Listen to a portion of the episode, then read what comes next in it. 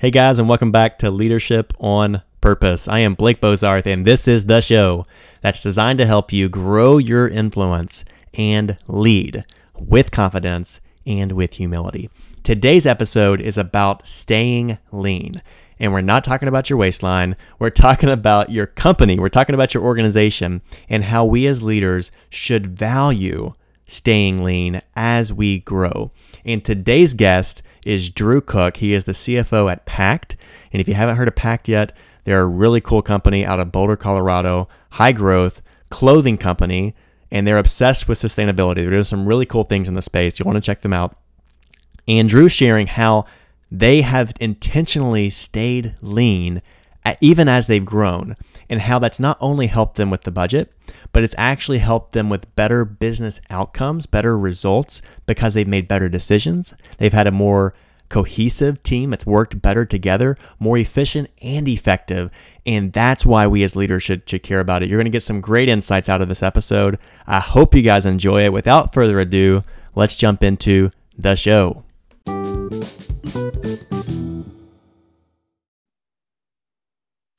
All right, super excited to have Drew Cook on the show today. Drew, welcome to Leadership on Purpose.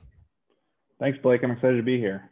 Great to have you. So, before we jump into our main topic today, I want you to tell us a little bit about you, your career story. How did you get to what you're doing today? Absolutely. So, I started out with a pretty traditional finance background. I did investment banking in New York um, from 2008 to 2010. It was uh, definitely a fascinating time to be in New York and in the finance world with the uh, global financial crisis. Um, quickly decided that being on the advisory side was not necessarily what I wanted to do. So um, I moved to a small music company called Evergreen Copyrights and um, ultimately helped sell that business um, after a pretty short tenure there. Um, we sold it to uh, a larger strategic player and then decided that instead of moving to London, I was going to um, take on a new opportunity. And so I moved to Chicago where I was in the strategy and development group at the Chicago Cubs. Um, it had always been a dream of mine to be in the sports industry. That's cool. Um, and it was um, it was a fascinating time to be there. There was um, new ownership that was uh, investing a lot in the organization, and um, and it was it was just a really fun time to see something um, an organization that had been around so long being kind of rethought and rebuilt a little bit. and I spent a couple years there, and then I went back to school to get my MBA at Kellogg. had a great experience there. I got to meet a lot of really smart, fun people. Um, and that's kind of the time when um, I had a little bit of a, a, career change in terms of moving into the consumer industry. And um, Kellogg's really known for um, brand and being strong on marketing. And so it was a good opportunity for me to round out um, some strong background in finance with some um, what I consider a little bit softer skills with marketing and brand. Um, and from there, I decided to go um, work at my current company, which is Pact. Um, we're an organic cotton uh, apparel and home goods business, and I've been there for almost seven years. Um, seen a lot of growth. Uh, my role is the the head of finance and operations. Um, we're a small, lean team, and so I also get um, a lot of the fun stuff that that nobody else wants, like HR and legal and compliance. So um, I get to see a lot of different aspects of the business, which is a ton of fun, and uh, the business has been growing. So it's an exciting place to be. That's cool. So one of the interns on our team made this connect happen because Tenzin, and she's amazing. She made this happen because she is passionate about the apparel industry and has looked up to your brand because of the way you guys do it in such a high integrity way. So super super excited to have you on. And you mentioned lean team. That's what we're talking about today. And i think it's a really really cool topic for leaders to explore. And you have a cool point of view on it but we're talking about staying lean as you grow and actually staying lean fueling growth and how that happens. But to tee it up you know it, you, you see it all the time. When business is good when your cash position is strong whether it's um, you're you're a funded company a vc company or not a lot of leaders get a lot looser with the purse strings and they start spending they just start spending more to kind of fund future growth. What do you have to say about that? And what is your kind of unique point of view when it comes to being lean? Yeah i'll be the first to say i don't judge other business leaders for kind of how they choose to run their business and how they grow. And um, absolutely don't think that my perspective is 100% right but it feels um, like our business has been able to achieve some really strong growth and, and good results while also keeping the team relatively lean. Um, the, re- the reason I value that, especially at our stage of business, is that it really feels like um, we can do a lot more with with kind of more well-rounded people who take on more. And so for us, a key piece of our hiring is looking for people who are um, who are kind of what we call their, their, players, and they'll get in and they have a skill set, whether it's um, an analytical mindset or they're great at project management, where that skill set can be leveraged across multiple functions or, or different kind of aspects of the business. So we really don't like to silo people into very specific niches because then you have um, you just have this kind of separation of the organization versus have people having people that have strong skill sets that can leverage those skill sets in multiple areas. And so for us, we found that um, that we can do more with fewer people um, if you get the right people in the right seats. And I think there is a huge cultural benefit to having um, a smaller team where everybody feels buy-in because ultimately we're trying to go our business specifically is trying to go change the apparel business um, we're trying to make people think about what they're putting on their bodies and how it's made. And so we want people that are really bought in and believe in the mission. And I think giving them more ownership and understanding of other aspects of the business really helps do that. That's that's so good because that's what I was struck by with the way you talk about this is that it's not just about the finances. It's not just about reducing cost. It's actually about producing better business outcomes and results because you're a lean team and it's and it's enabled by that so tell tell me more like because I, I, love that it's almost like a, a I feel like what you're teeing up is it's like a prerequisite that in order for this to work you have to have the right kind of talent. Tell me more about how do you look at identifying talent and developing talent that uh, fits this culture? Yeah it's, it's a really good question and um, you know I, I wouldn't say that we've 100% nailed our hiring process in every uh, in every case, but um, you know, over the past seven years, I think we've learned a lot about what to look for. And I think the first thing you want to look for is somebody who's scrappy, somebody who wants mm-hmm. to get in and wants to take on new things. Um, if you throw a project at them, they say yes, and they go try to figure it out, even if yes. they may not have done it before. Yep. Um, and that doesn't necessarily meaning always be being a yes person. I think you want people that also can can talk about kind of their boundaries in terms of capacity and things like that because you don't want to stretch people too thin or else I don't think you get the, the quality output with each individual project. Um, but I would say scrappy is number one. And then number two is having some type of skill set that's leverageable. Um, and so for me, kind of in the areas I sit, I'm, I'm not, you know, I'm not great on the brand, the, um, the kind of softer sides of the business that, that require a little bit more, more feel. And so within my side of the organization, I really look for people that have an analytical skill set. Um, and so people that can take a mindset in terms of data and apply that across various aspects of the business. Um, and so I think on the marketing side, you might look at somebody different, somebody that understands how to tell a story. Because if you can tell a story, you can probably go do copywriting well. You can probably figure out how to make a story come through imagery. You can figure out what type of um, ads will be effective. And so, you know, I think it's different for kind of various sides of the business, but ultimately you look for skills that are leverageable. That's good. Um, and it, you spent some time in the baseball world, and I think that the, the the term they use for it is utility player, and yep. just knowing that you have a well-rounded player that can do a lot of different things. And I love the term scrappy. I, I, I think one of the and we've done a couple of different episodes focusing on ownership mentality, but one of the biggest things to look for in talent and then as a young leader so talking to young leaders who listen to this show is when you sh- demonstrate that scrappiness we, also you could think of it in terms of initiative being proactive um, really taking an ownership mindset to your work and welcoming and pursuing even new challenges new opportunities. And it sounds like as a lean team you guys have plenty of them to go around. Yeah that's right and i think the way i kind of think about it is we don't hire people just to manage, right? Everybody that's in the organization is doing tactical and strategic things. They're not just telling other people what to do. And so, I mean, that goes all the way up, all the way up our team. Our CEO is dictating a lot of our Facebook bid strategy for our ads. Um, I spend time working on SKU creation and managing our warehouse day to day. So I think part of that is trying trying to stay lean and, and I'll admit as a finance guy I don't I don't mind the, the financial benefit of having fewer people on the team but I also think you make better decisions when you're not always one step removed from the execution. Um, and so mm. we don't hire anybody just to manage. We try to hire people who are good managers, but they also have to be able to get stuff done on their own. That is a quotable. You make better decisions when you're not one step away from the execution. So good. Um, so tell me more about like as as you're growing, which Pact is, how are you um, as you grow creatively solving new challenges without adding new cost or without significantly creating cost? What kind of any practical tips or examples for what does that look like?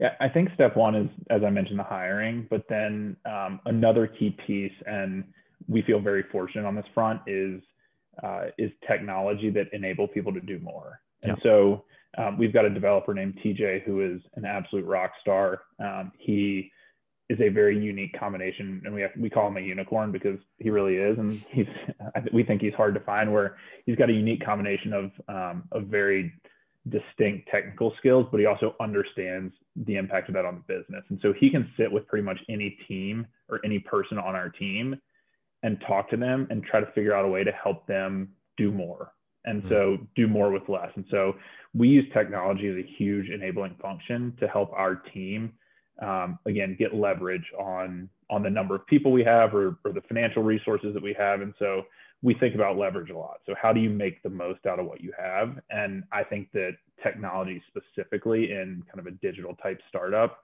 is a huge enabling function that can help magnify the return you get on every dollar you spend, whether that's in personnel or, or some other piece of the business.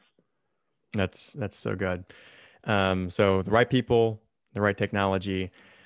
If somebody's trying to follow this advice and they're saying, "Yes, I'm growing," um, I, I hear what Drew's saying, and that it's not just about, "Yeah, I want to put more to the bottom line by not adding new costs," but I can actually generate better results, have a more tight knit culture without adding new expense or new headcount unnecessarily. So, if they're trying to follow this advice, what how could they mess it up? Like how how how how could this go wrong? What what do you need to look out for? When do you know that hey it's actually the right time to add additional headcount or to invest in this new resource whatever it is? Any tips on that? Yeah i think you have to again this is about bringing the right people and you have to listen to your people and you know you have to make the environment so that when they're reaching their capacity and it's going to start impacting their ability to drive things forward in, in a way that's efficient and best for the business, they feel comfortable raising their hand and saying, I need help. Mm. You know, we need somebody and this is what they want to do. And so to me, like that, that all again goes in the culture. And if you're not, if you're not hiring for hiring's sake, it makes it a lot easier to justify those decisions when you do need it. And so, you know, if somebody on my team comes to me and says, Hey, these are the things I'm working on. I feel like there's an opportunity for us to go do this, but I just don't have the capacity. Here's where I need help that is like a very compelling reason to go hire a new person. You know, this is what it's going to do for the business. This is the other things that I'm working on. This is how I'm going to manage it. That to me is like, fine. Like, yes, if I trust you, like no brainer. Like, you know, it's going to drive growth. This is why it's going to be impactful. Let's do it. And so to me, it's about, again, it's about getting the right people in the right seats. And that's not just about their ability to get work done, but their ability to be honest with the rest of the team about kind of their capacity, their ability to execute their job, and when they need help. That's really good. And I'll I'll add to that that as leaders, you have to be intentional for a pulse on that.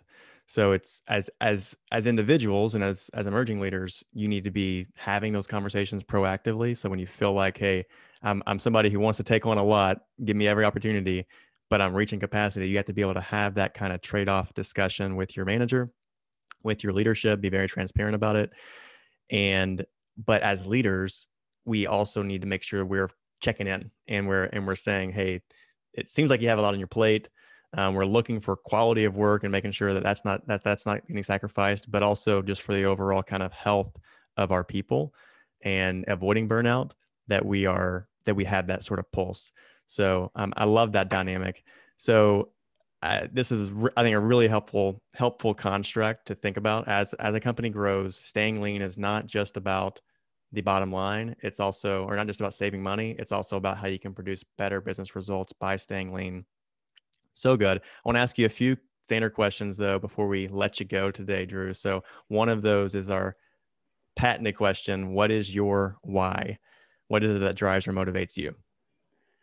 Yeah, it's interesting because I um, I started out in a very different industry or kind of field, um, doing investment banking versus working for a sustainable apparel yeah. business. And I think um, as you go through, you kind of you start to learn what matters to you as you're in different jobs that that may not check every box for you. And so for me, um, I think it's making an impact. And um, I think we are working in an industry that's huge and and broken in the apparel business and to me, um, I am now mostly motivated by the fact that we have an opportunity to go change that, and I can be a part of that.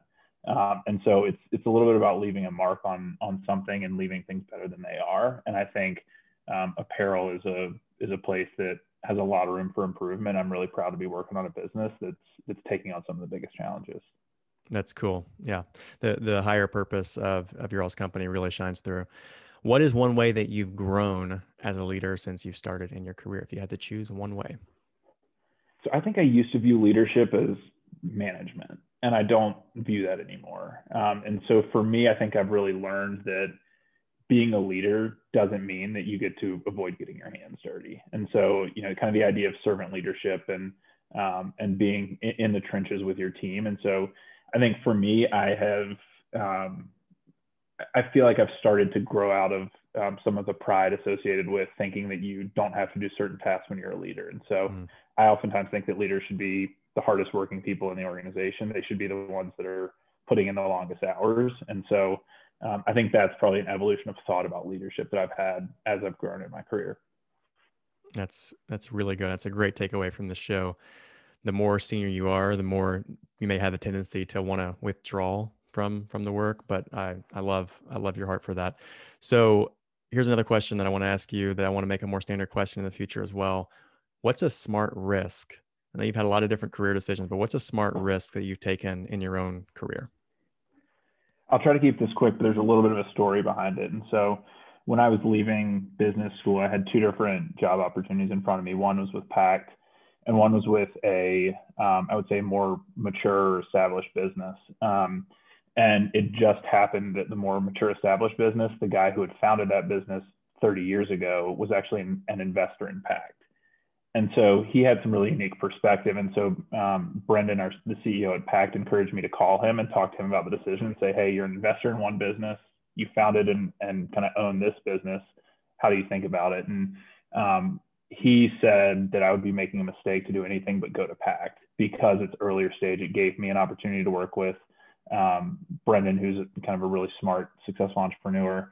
Um, and it would be a better growth opportunity for me personally to go into a business at that stage and try to build it versus going into a, a business that was more established um, and probably a little bit more comfortable and, and, safe. And so that's a risk that I look back on every day. And I'm grateful that I had that type of honest counsel to, to help make the right decision. Love that story. That's so good. If you could sit down and have lunch with any leader, past or present, which leader would that be? Um, Michael Jordan, and this is for two reasons. Um, I went to uh, North Carolina, so I've been a, a big Jordan fan. I didn't know entire, this. I did. Yep, I'm a I'm a Tar Heel, and so um, I've always loved Michael Jordan. Um, and then I think his uh, his tenacity and his heart are something that are uh, admirable. And I think they, you know, it cuts both ways in terms of how that that impacts other people. But I just think it'd be a fascinating conversation to hear about uh, his his life and his career and kind of how that's translated beyond the basketball court. I'm a huge Kentucky fan, so I won't hold, hold the North Carolina fandom against you, but also a big Michael Jordan fan as well. Um, last question for you is Do you have a personal BHAG, big, hairy, audacious goal that you're going after right now? You know, I, um, when I think about this, like this has also evolved as I've grown. And this is when I think about my personal life, I now have three kids. And um, one of the best things about um, what has been an otherwise challenging past year with COVID is that I've gotten to spend a lot more time with them. Mm. And it's made me like one of my goals now is um, about kind of the amount of time I spend. And so for for me, it's it's um, I've really kind of shifted my focus and like I one thing I've thought about is like unless I'm traveling, which will come up, I never want to miss a game, a recital, a performance, um, things like that. For me, I think um, you know things are going well professionally. I'm excited about my career, but I've really been able to, to see the value of some of the personal balance that I've been able to have over the past year. perspective. That's so good. I actually have monthly goals goals as well of uh, spending time with the kids. I want to. I realized I have two of them now, but I want to spend individual one on one time. So I've been um, I've been setting those goals myself as well. Love that. How could our audience find you, Drew? On LinkedIn, Twitter? LinkedIn's probably the best place. I've since the um, election, I've tried to remove myself from most other social media. So LinkedIn is probably the safest place to find me um, right now. And uh, yeah, I'm I'm on LinkedIn, and I would be happy to connect. Awesome. Hey, thanks so much for being on. Thanks for bringing the insights today. Look forward to connecting more in the future. Thanks a lot, Blake. I really appreciate it.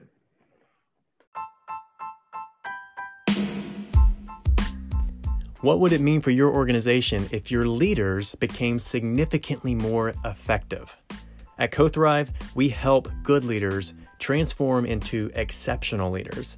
And we do it in a way that builds camaraderie and deeper connection to your company for a fraction of the cost of less effective alternatives. If you're interested in learning more, find me on LinkedIn and just shoot me a message. As always, guys, keep leading on purpose.